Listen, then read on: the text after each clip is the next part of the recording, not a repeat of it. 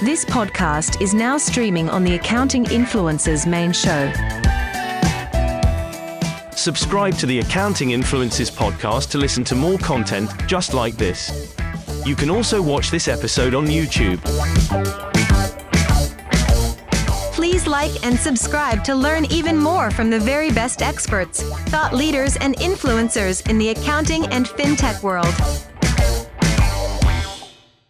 Accounting Influencers Broadcast Network presents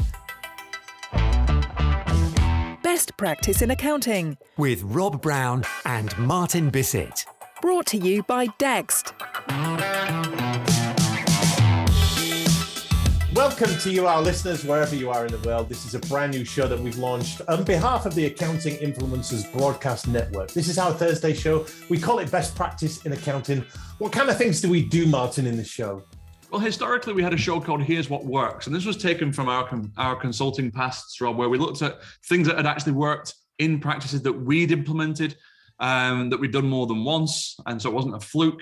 And we decided to expand best practice as a show so that we could now start to talk about what we've seen work elsewhere that wasn't anything to do with us and what stories we're being told where we've checked it out and it's actually real. And so what I want to do today, Rob, I want to share a story with you that I have not shared with you in private. So this is the first time you're hearing this. And let's come on in, because it's one thing that comes up an awful lot in the accounting world, and that is a way round partner politics. Now, if I can take you back, oh my goodness, 21 years, if I can take you back to there was an 8-partner firm in the, let's call it southeast of England, guys. And those 8 partners were made up of the following. 1 partner who wants to be very, very proactive, offer clients more added value, revamp how the practice looked. And 7 other partners who violently disagreed with him and wanted the status quo to remain. That's only going one way, isn't it? Surely. That's right. And the 7 partners got their way. And the one go-ahead partner took the drastic step of quitting and actually setting up their own practice, which is still going to this day, by the way, some 20 years later. It's still going to this day. They have their own practice doing what they wanted to do, but it caused a rift. It caused them to have to leave their place of employment, okay? So what happens when you have got disagreements on the future direction of the practice and you don't want to be quite as drastic as leaving? You've got some tips for us, haven't you?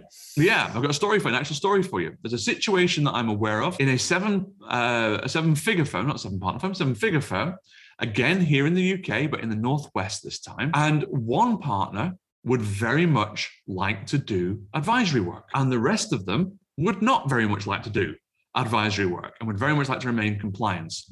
And this wasn't at I'm going to quit stage or falling out levels. Not quite a fork in the road yet. Not quite a fork in the road yet, but heading in that direction. And just the early indications of passive aggressiveness amongst the partners. A little bit of unsettling, a little bit of anxiety perhaps. A little bit of pressure going, I do hope you'll still have as many recoverable hours as we do if you were to do this, that sort of thing.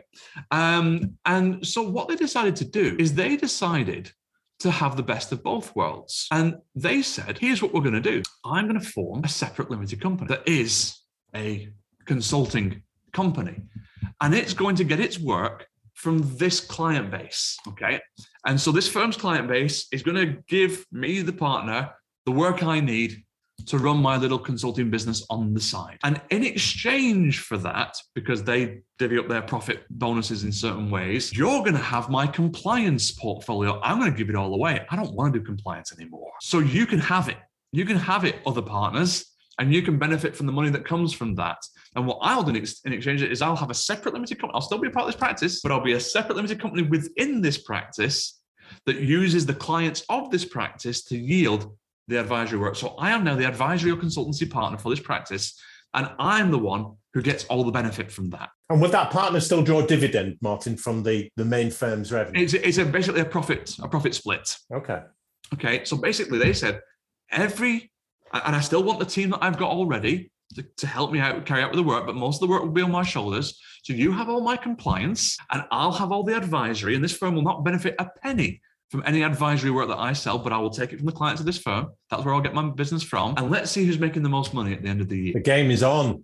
Absolutely. The first time I've seen this happen. So I have seen corporate finance, limited companies being set up within practices and two or three of the partners gone towards running that. I've seen that before. I've seen it done with forensic accounting as well. I've seen that done, but I've never seen it done with consultancy and advisory before, where a partner remains within the firm but sets up their own limited company and takes 100% of the revenues, but takes all their business from the practice in exchange for giving them their compliance work. What was wonderful about it is that it placated all parties and gave everyone a win-win. The partners who wanted no part of consulting or advisory got extra compliance work or got to benefit from financially extra compliance work.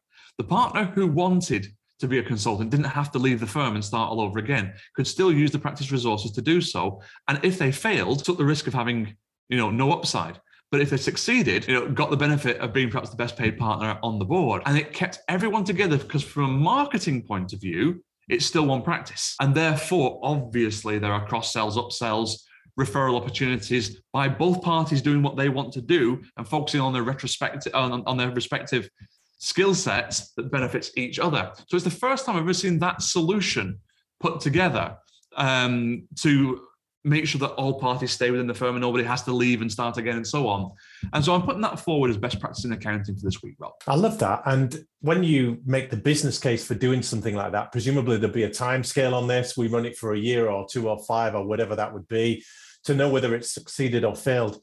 And also thinking, Martin, you hinted at it, the implications for a range of different additional service lines for accounting firms to have a champion, not necessarily a partner, but somebody running those almost as a splinter, an outbreak of that firm, still under the heading and the brand, but to run that as a concern and say, can we make this work? And we'll do it under these criteria. Yeah, it interests me that the other partners, the ones who weren't interested in consultancy or advisory, were very happy for the business to come from the firm's clients. They were quite happy for that. That's how much they didn't want it. They were quite happy for this partner to go and do their own thing within the umbrella of the practice. That keeps share of wallet within the firm, doesn't it? Because if those clients are going to get the compliance done, if they want other work done, you want to keep that under your brand. The practice now has a solution, absolutely right, where the vast majority of the partners don't want to provide that solution. So they're almost outsourcing to their own people, as it were, if that's not a contradiction in terms.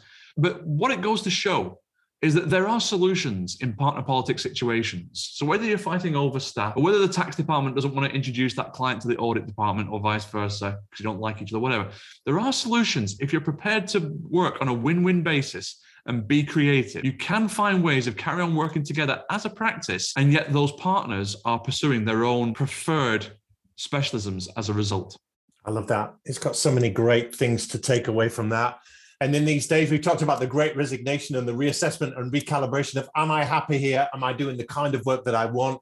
Is it interesting? Is it engaging me? Is it keeping my team involved? There are solutions that keep the whole team together. Yep.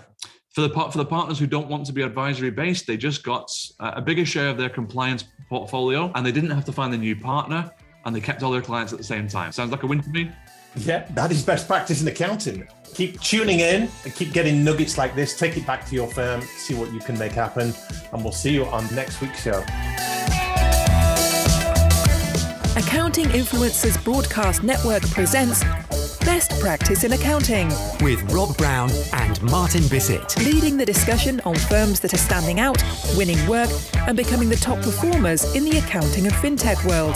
Brought to you by Dext.